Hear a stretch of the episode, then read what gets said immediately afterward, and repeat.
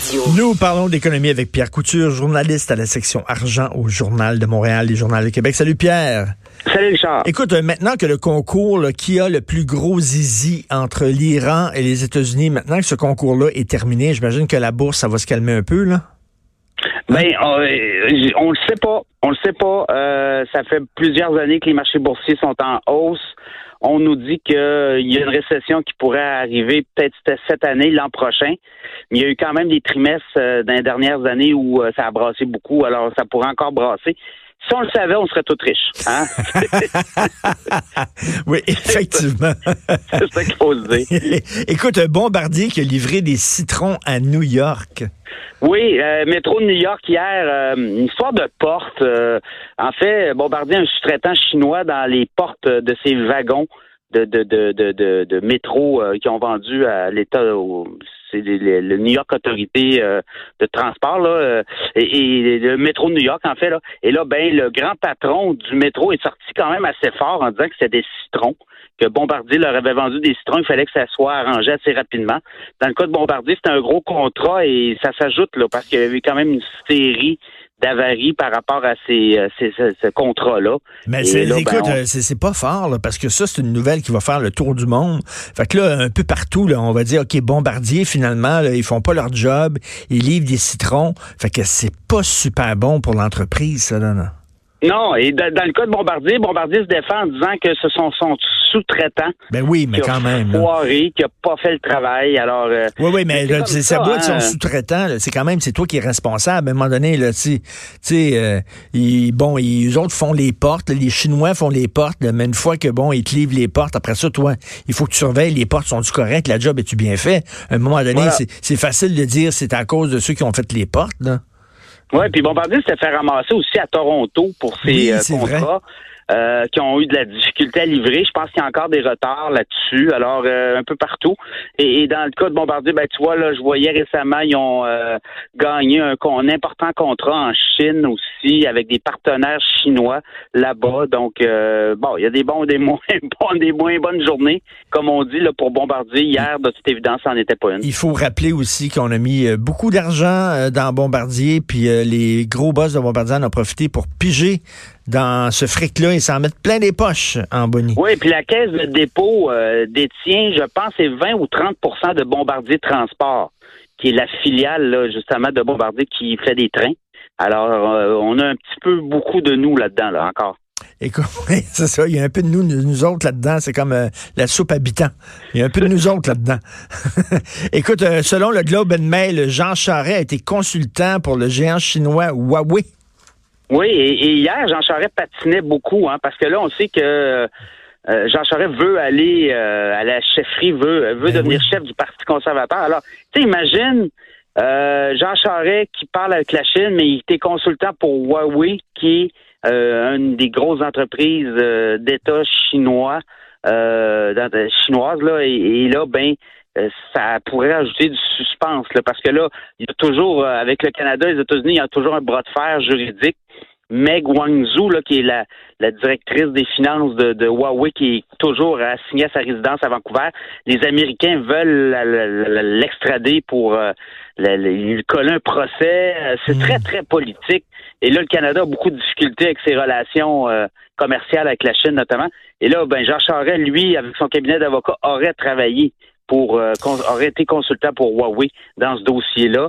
Et euh, c'est pas c'est pas très bon pour lui pour son image. S'il veut se lancer à chefferie, je pense que le Parti conservateur là, euh, Huawei, ils l'ont pas là, ils l'ont pas dans leur cœur cette entreprise-là. Ils portent pas cette entreprise-là dans leur cœur au Parti conservateur. D'autant plus que les Américains ont dit aux Canadiens, c'est nous ou ben c'est la Chine, dans, dans, le sens pour le 5G, le réseau 5G qui s'en vient. Euh, Huawei euh, a un réseau 5G très clé en main. Bell veut l'avoir, TELUS veut l'avoir, mais les Américains ont clairement dit au Canada, allez pas là, là. Non, non, embarquez pas parce qu'on craint de l'espionnage à haut niveau. Parce que Huawei est d'origine chinoise et euh, on craint que les Chinois puissent écouter toutes nos conversations, alors que les Américains voudraient qu'on aide du côté de leur réseau 5G à eux, de leur multinationale. Là, le Canada aura à jouer, en fait, euh, aurait à choisir. Est-ce qu'on danse avec les Chinois ou on danse avec les Américains? Je pense que ça se pose pas comme question. là, donc, donc il patinait hier, Jean Charest, quand on, on a parlé de ça, oui? Ben, pas voulu répondre, en fait. Euh, pas voulu parce que même son cabinet d'avocats, euh, c'est McCartney était trop. On dit on ne commande pas avec les clients avec qui on fait affaire. Alors, euh, de toute évidence. Mais il y aura à répondre, là. Il, y, il aura il y aura à se mouiller éventuellement parce que parce qu'on sait, on, sait, on sait que les Chinois font de l'espionnage à grande échelle. On le sait, l'espionnage industriel à grande échelle. Donc, effectivement, est-ce qu'on veut vraiment aller vers une entreprise chinoise ou une entreprise américaine? Mais en tout cas, c'est certain que ça, ça va le suivre. Euh, écoute, on va parler de l'immobilier. Il y a un boom de l'immobilier au Québec. Euh, d'ailleurs, tu dis, là, une maison qui valait 320 000 dollars en 2010 vaut maintenant 433 000 pièces. C'est quand même euh, les gens là, qui ont acheté une maison au début des années 2010, après la récession de 2008-2009, là, écoutez, là, c'est dix ans de croissance euh, continue. Les marchés boursiers ont bien fait, mais le marché immobilier, l'économie du Québec va très bien. Tu vois, l'an passé, les maisons ont pris 5% de valeur. Alors, c'est quand même 133 000 dollars. On calcule pas les taxes, on calcule pas ben toutes les, dépenses que vous avez mis. Il y a une bonne nouvelle puis une mauvaise nouvelle parce que ça veut dire que si ta, ta maison vaut plus cher, tu payes plus de taxes. C'est ça. ça, c'est l'envers de la médaille. Mais tu sais, on pourrait s'assister longtemps. Il y a des analystes, des spécialistes qui disent que euh, bon, est-ce que acheter une maison, ça peut être rentable euh, dans la mesure où si tu prends l'argent que tu mets sur toutes les postes de dépenses d'une maison, puis tu joué à la bourse, puis tu mets ça dans Apple, peut-être que ça vaudrait plus cher ben à la fin de ton 10 ans. Ben Mais quand même, les. Alors, alors tu sais, on est dans une, une, époque très prospère. Tu me parlais en début d'intervention, est-ce que les bourses vont planter, est-ce qu'on va avoir une récession? Ben, tu sais, tous les signes disent qu'on serait dû pour une récession, mais il semble des taux d'intérêt sont bas. C'est encore là une tempête parfaite qu'on nous dit. Les courtiers, euh, les taux d'intérêt sont bas, le stock de maisons n'est pas très élevé. Alors, euh, il y a une demande. Ben, tu sais, il y a des gens, je connais quelqu'un qui était qui veut qui, qui vit sur la rive sud puis qui veut déménager à Montréal, puis cette personne-là me dit c'était cœurant comment c'est rendu cher à Montréal, ben oui. les loyers puis les maisons. Oui, c'est cher sur l'île de Montréal, mais quand on se compare à Toronto, je m'excuse, mais Toronto c'est pas mal plus cher. Écoute, c'est le double. Ben oui. Une maison, euh, un bungalow euh, moyen là sur la rive sud de Montréal, sur la rive nord, 450, 500, peut-être 550, ben à Toronto, c'est un million. Ben, you bet, là. Et, à Vancouver, c'est plus que ça même aussi. Alors, euh, oui, on se console, mais il faut que les salaires suivent. Regardez la courbe des salaires. Les salaires n'ont pas suivi. Ouais, les dernières années, c'est du 1,5, 2.